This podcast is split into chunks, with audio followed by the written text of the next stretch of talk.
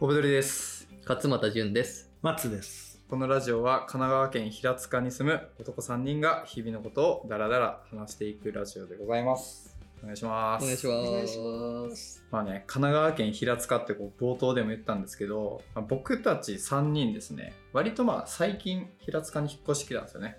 はい、そうですね。松さんが？1年前の6月、2019年の6月。6月。僕は2019年の1月なんで、松さんの、まあ、半年前、うん、で僕が本当2ヶ月ぐらい前、2020年の、えー10月末ぐらいに引っ越してきて、うん。でまあ結構変わったんじゃないかと。引っ越す前と引っ越した後。うん。まあ、聞いてる人はちょっとまあたかが引っ越しだろうみたいな感じあるかもしれないですけど、うん。まあこうみんながいるコミュニティというかうん、いろんなこう価値観の人が何人ぐらいですかね？10 15人ぐらい、ぐらいでまあ結構仲良くしてたまにこう集まって遊んだりとかうん。してることでまあ割といろいろ変わってきたっていうのでまあねこう最終目標はこれを聞いてる人が平塚に引っ越すっていうことなんですけど。そうだね。あの、あれだね、遊びに来てほしいよね。もし全然本当に関係ない人がこれ聞いてたら。これ、あの、収録してんのが、うん。その、じゅんさんの、なん、に、なんていうなんです説明したらいですかね。201号室っていうとこで撮ってますけど、これは誰の家でもなくて、家を借りてるっていう状態。すごいで 別荘とかセカンドハウスとは違うニュアンスですもんね。そうだね。コミュニティスペースうん。に近いみたいな。うん、うんそっちの方が近いかも。なので、泊まれるし、うんうんあの、一週間ぐらいステイしていただいてもいいですし。それいいっすね。なんか、このリスナーの人うがん。興味持って、うんもし来たいと思ったら、本当にここに、こううん201号室に遊びに来れる。うんう。ういいかも。。あ、いいっすね。はいなんかちょっと一つの目標というか。うん。引っ越ししてはなんか変わったことあるかっていう。うんうん。はい。そうですね。これじゃあ古い順に行きますか、古い順にね。はい。古い人。僕ね。僕は。で、一応、これ本当にわけがわかんないと思うんで、聞いてる人がね、もう少しだけ説明すると、あの、神奈川県の平塚市は、まあ、神奈川の湘南って呼ばれるエリアにあります。はい。で、海が近いです。はいはいはいで、まあ一応山の方に行けば山もありますって感じの場所なので、東京まで1時間ぐらいで、えー、まあ自然もあるみたいな場所です。で、そこの、まあ海まで5分ぐらいのエリアに、えーっと、友人がまあ15人、さっきも言ったけど15人ぐらい、うんこうなんか点在して住んでて、あのシェアハウスしてるとかじゃなくて、それぞれで家借りてて、で、なんかこう、みんなこう15人ぐらいいる感じなんですよ。で、こう、みんな3人ともそうだけど、ちょこちょこ遊びに来てたら、こう、引っ越したくなって引っ越してきたみたいな感じなんで、なんて言うんですかね。暮らしをシェアしてるじゃないけど、街をシェアしてるぐらいのうん。感覚がある感じなんですよ。なので、引っ越しといっても、えっと、居住する空間の中身だけが変わったというよりは、そういうライフスタイル自体が変わったっていうことは、ご理解しながら聞くと、に。理解いただきたい。はい。まあ、コミュニティに属したみたいな感じそんな感じかも。プラス。うんうん。そんな感じかも。なんですね。で、変わったことね。変わったことは、変わったことね。まあ本当しょうもないことで言うと、文化度が上がった。おー、え、しょうもなくないっすか？あ、しょうもなくないですか？すごくないっすか？文化度と具は体的に。文化度が上がったとか言うとちょっと言葉としてダサいけどね。でも、あの、周りに作家の方々とかいるじゃないですか。うんまあ、僕も写真撮ったりしてるけど、やっぱりそういうこう、ライフスタイルがやっぱ違うか。そういう人たちと絡んでるなるほど。なると、ほど。なんか文化度が上がったってもう少し簡単に言うと、普通に暮らしてて面白いって思える瞬間を増やした。感じへえ、あめっちゃいいね。なんですよね。例えばコーヒー入れるのも、えーなんかこう、こうやって入れて、この器具で入れて、で、もらった、いただいたコーヒー、友達が作ってるコーヒーをいただいてそれを飲むみたいなのも、なんかいちいち面白かったりして、入れるのも面白いし、みんなで飲むのも面白いっうん。ていう感じとか、そうですね、部屋の中 DIY していい物件なので、みんなで壁を塗って、でそこで暮らす。で壁を見るとちょっとこうあここは誰々が塗ったとこだなって思う瞬間があるとかうん。なんかそういうちっちゃい面白みみたいなのが暮らしの中で増えいやめっちゃいいっすね。はい。うん感じがありますね。はい、一旦なんかいろいろ細かく言ってたらいろいろあるけど今パッと思い浮かんだのはそれが結構大きくてそうするとこうなんだろうね。普通に暮らしていること自体が楽しめる時間があ増えてすごく楽しいです。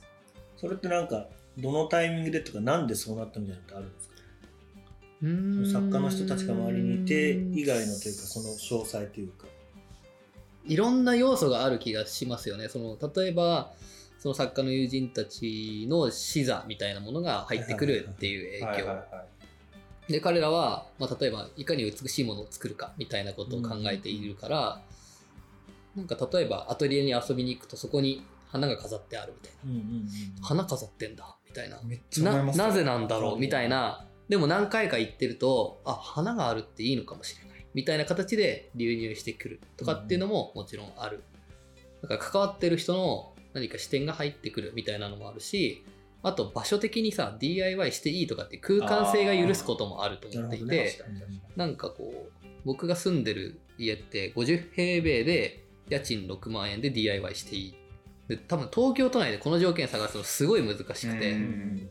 でも物理的にそういう空間があるからなんかいじって見れちゃう見たいという興味の喚起もあるし、えーいじって見れちゃうっていう実際もあるっていう環境が許してることもあるですね。でさらに周りに人がいるっていうことで、うん。その空間を別に僕だけが使うわけじゃないっていうのもあると思います。うんなんか自分のためだけにやるんだったらそこまでしないけど、うん。人が遊びに来て一緒にそこで何か本を読んだり話したりするんだったら空間を良くすると僕も楽しいしみんなも楽しいからなんかこう自炊自分だけのためにするのかうん。うんなんか家族のために作るのかで多分結構違うと思うんだけどそういうのにもちょっと近くてなるほどね。だからそれを共有できる人がいるっていう環境もん。あるかなと思いますね。いやいい話っすね。普通に、うん。はい、いい話しちゃいました。まああのカルチャーパワーが上がったということです。ねはい、カルチャーパワーが。CP CP が CP CP が CP がすごく、アップしたんですね。はい、経験値が。うん、いいですね。その日々の暮らしの中でこう楽しみを見つけれるっていうのは、うん。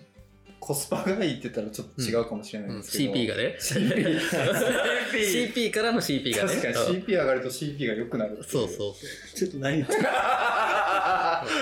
人生の満足度上がりそうだもんね。それだけでね、そうかも。な感じですかね。やっぱ単純な引っ越しじゃないっていう感じがしますね。それでなんかこうそうだコミュニねティに属してうん価値観とかライフスタイルがちょっとずつこうなんかこう溶け合っていくというか、うん。そのうんうんうん CP が上がっていくみたいな、うんうんマッツさんじゃ次に振る。あはい次に振るんで。そうですね。えっと結構似ちゃうんですけどあの意味がないこととかに意味がないこと違う。えっと役に立たないこととかを受容できるようになったっていう感じはめっちゃあるかもなっていう。役に立たないことを受容できるようになった？うん。はい。その意味があるっていうか、まあ、その花とかもまあ近いと思うんだけど、はい。でまあ、役には立たないじゃん。あってもそのうん。機能的なもの価値はないけど、うん。その違う心的に豊かになるとかっていうのがあると思っていて、うん。でなんか僕は、うん、とそれまでフリーランスでこうやっててでうん。独立して3年ぐらい。うんはこうそれこそ生産性をめちゃめちゃ意識して、はいはいはい。あの1時間の時給単価をまず上げる、うん。てかまあとりあえず10万円稼いで、えっと今月生きられるっていう状態から始まったから、じゃあそれをどんどんどんどん良くする。じゃあ来月は20万円、うん。で今月は半分の時間で20万円。とかっていう感じのことをずっと3年間やってて、うん。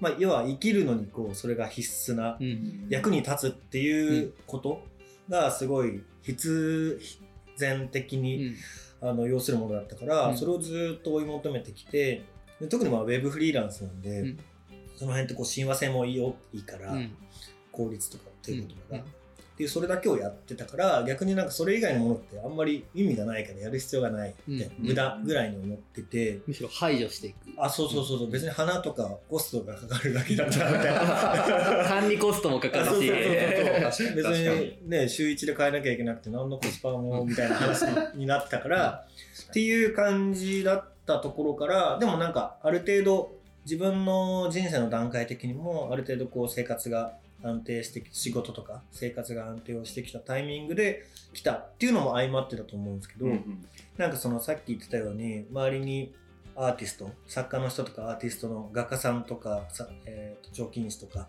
顔作家さんとかがいるからなんかそういう人たちと触れ合ってるとなんか全然そこじゃない部分とかっていうのがすごくやっぱ多いなっていうのは思っていてだからその部分で結構自分の余白がもっとあっていいんだなっていうのはすごい思ったりしたっていうのは結構大きいかなと思いますね。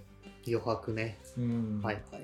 とかなんか自分をもっと出すとかっていう言葉にピンときたみたいなのもちょっとこれ別の話2つ目の話になっちゃうかもしれないですけど、ってうん。いうのも結構あったとか、なんかそれまでってそのお金をもらうみたいな、うんっていう仕事っていう部分が第一でじゃあどうやったら効率よく稼げるかみたいな、っうん。ていう枠組みだけで仕事をしていたい、ん。でそこに自分はなくて、うん。まあ、別に嫌いな仕事じゃないけど別に好きでもない、うん。稼げりゃいいみたいな感じのでやってたけど、なんか恥ずかしいなみたいな。ことを思って、はいはいはい。なんか平塚来た時にその自分の好きなこととか自己表現でずっと仕事をしてる人たちが周りにいて、めちゃめちゃかっこいいなっていうのをその時に思って、うん。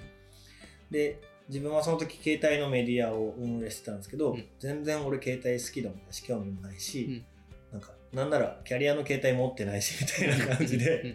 ただただその自分のできることとか役に立つことの延長線でやってたみたいなうん。ところがあったから、なんかそれにすごく違和感を感じてなんかじゃあ自分を表現するにはどうしたらいいんだろうとかっていうのをすごく考えたりした、っていうのは変化としてまあその答えはまだ見つかってないし、割とそれをこう生まれて30年間ぐらいずっとそういうこう自分よりもなんつうのかなあの客観的にとかそのどういうのがニーズがあるのかみたいなのが染みついちゃってるからまだ時間はかかってるけどそういう意味での結構人生の転換点に差し掛かったなみたいなのは平塚に来てすごいここ1年でずっとそれは考え続けちょっとずつ変わってたりとかする部分でもあるなっていう。なるほ恥ずかしいって感覚面白いね。なんか、うんそういうのを見て、そうやって思ったんだと思って。恥ずかしいとかダサいなってダサいって思ったんだうん自分ど。自身のそういうところえー、それってどどうダサいんですか？がなんかダサいっていうか自分が多分それを誇れないというかああそういうことか。自分が自分に対して。そうそうそうそう、自分で昔から多分自分を出したいっていう、うん。まあ、要はコンプレックスみたいなものうん。とか多分あってでも出せないみたいなのをやってる人がいるみたいな、なるほどうわかっねこいい。それに比べてじゃないけど、うん。自分もそうありたい。のに、そうそういう風な動きすらできてないみたいな部う分ん。とかはやっぱり感じていたところではあるのかな。でなんかその2つの今のその言った意味のないことじゃない、えっと、役に立たないことうん。と、えー自分を出す？自分を出すみたいなのって結構つながっていて、なんか自分を出すことって別にお金になるかならないかって分かんないし、世の中にどれだけ意味があるかは分かんないけど、うん。自分にとってはめちゃめちゃ役に立つ意味があるうん。わけで、うん。なんかそっちの方向性にこう全体的にじわーってこういろんなその一点っていうよりもこう円でこう全部バーってそっちに影響されてるなっていう感じがすごくしますね。なるほど。価値はあるけどあると思えるが貨幣として何かそこに付与されやすいものではないかもしれない感じがあるかもしれない。まあ今の時点ではだけど。うんうんうん、けどみたいなそういう話とも関係がある。そうだね。そうだね、うん、なるほど。な。っていうすごいな。人生の転換点とすいってもごくない？結構いいな。平塚すごくない？これ大丈夫？怪しくない？かなただ引っ越しの話でここまです 人生とはみたいな。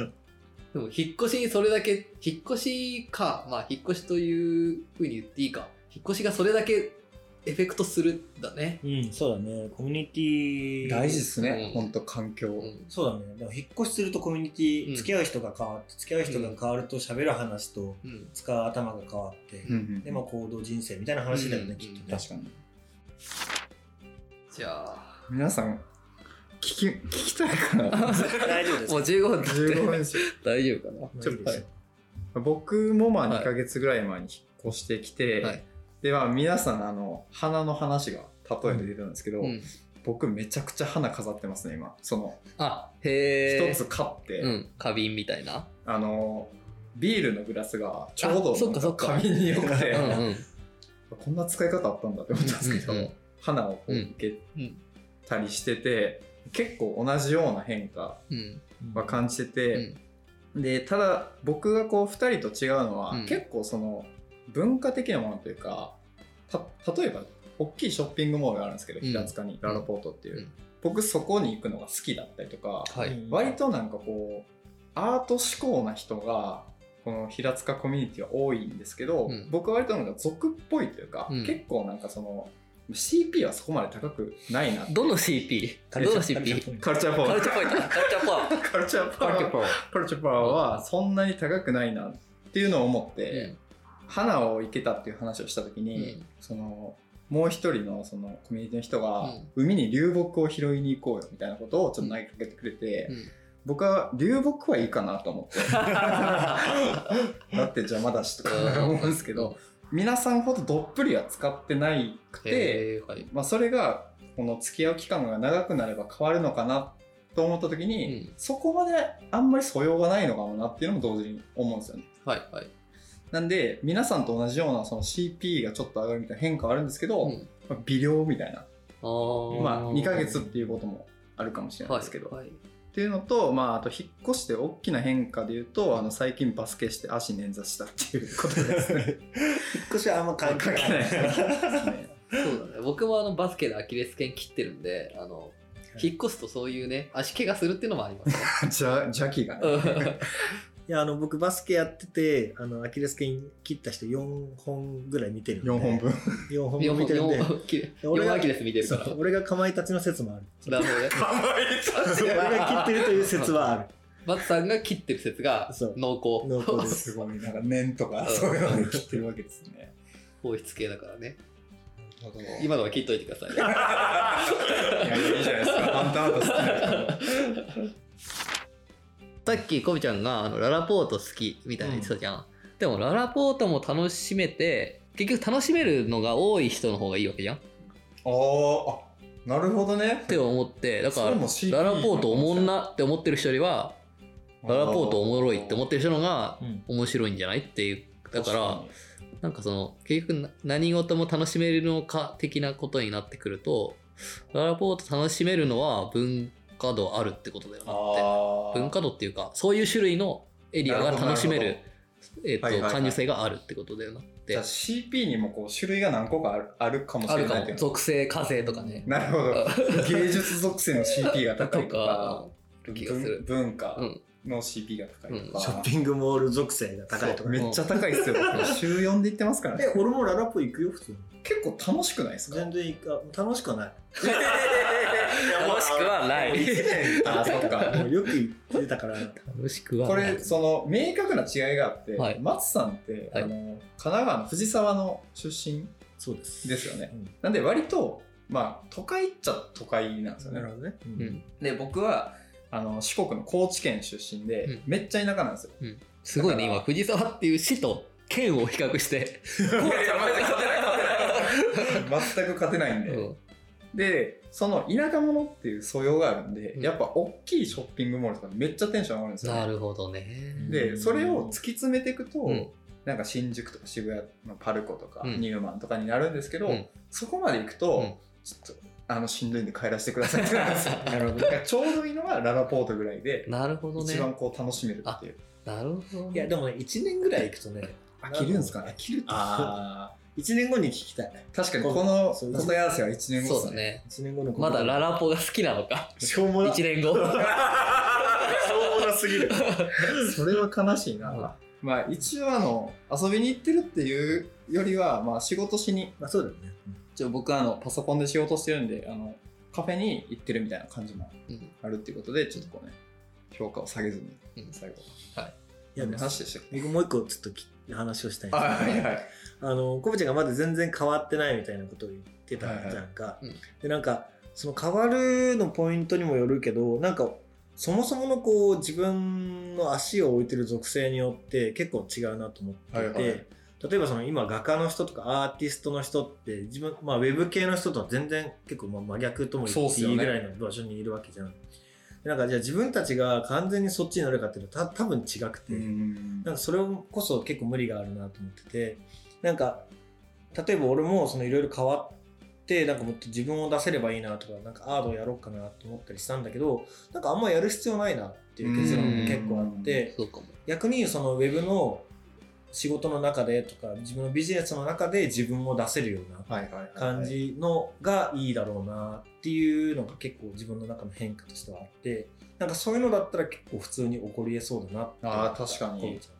なんかそのマスさんの話はそのアーティストの人いるじゃないですか、うんうんうんで絵描いてわーってなるから真似して絵描くとかじゃなくて、うんうんうん。まあ、そのその人が絵を通してその表現してるこうんうんうんととかっていうなんかマインドとかを自分の中に落とし込あんでそういうことか。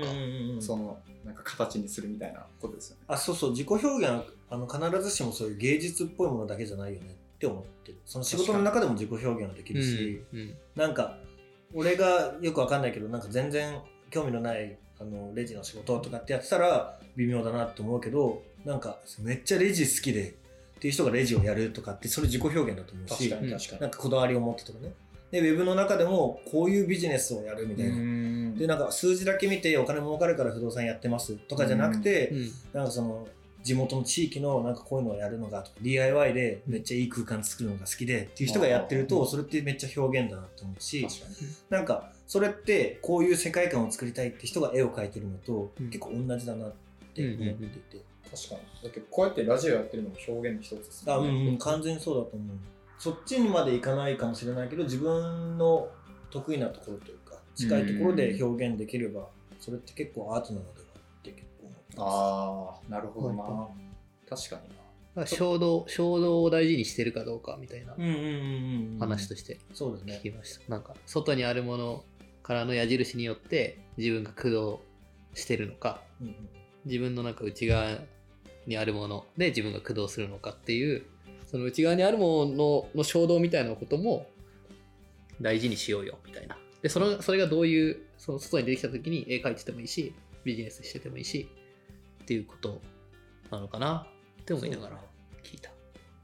でなんか同時にその作家の人とかもさなんかこれ受けそうだからこれっすみたいなやつが結構微妙じゃん、きっと、うんうん。でもそういう商品っていうかもう商品？なんて言ったらいいか。うん。